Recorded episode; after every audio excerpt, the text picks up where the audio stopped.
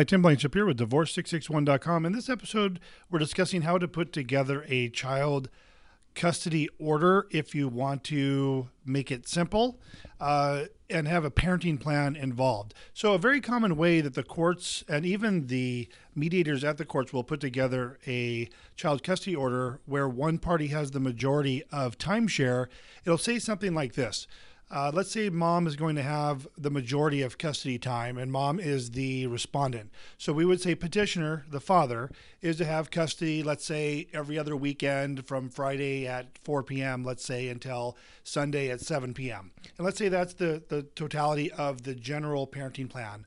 Uh, father to have a child from uh, Sunday, I'm sorry, from uh, Friday at 4 p.m. until Sunday at 7 p.m., something like that.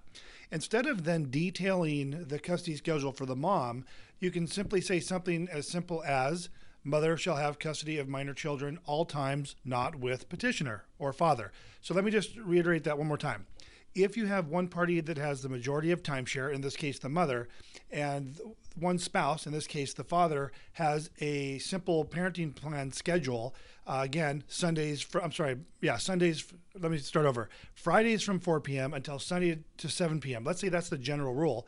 Then instead of having a detailed plan for mom, just say mom to have custody of minor children all times, not with the father.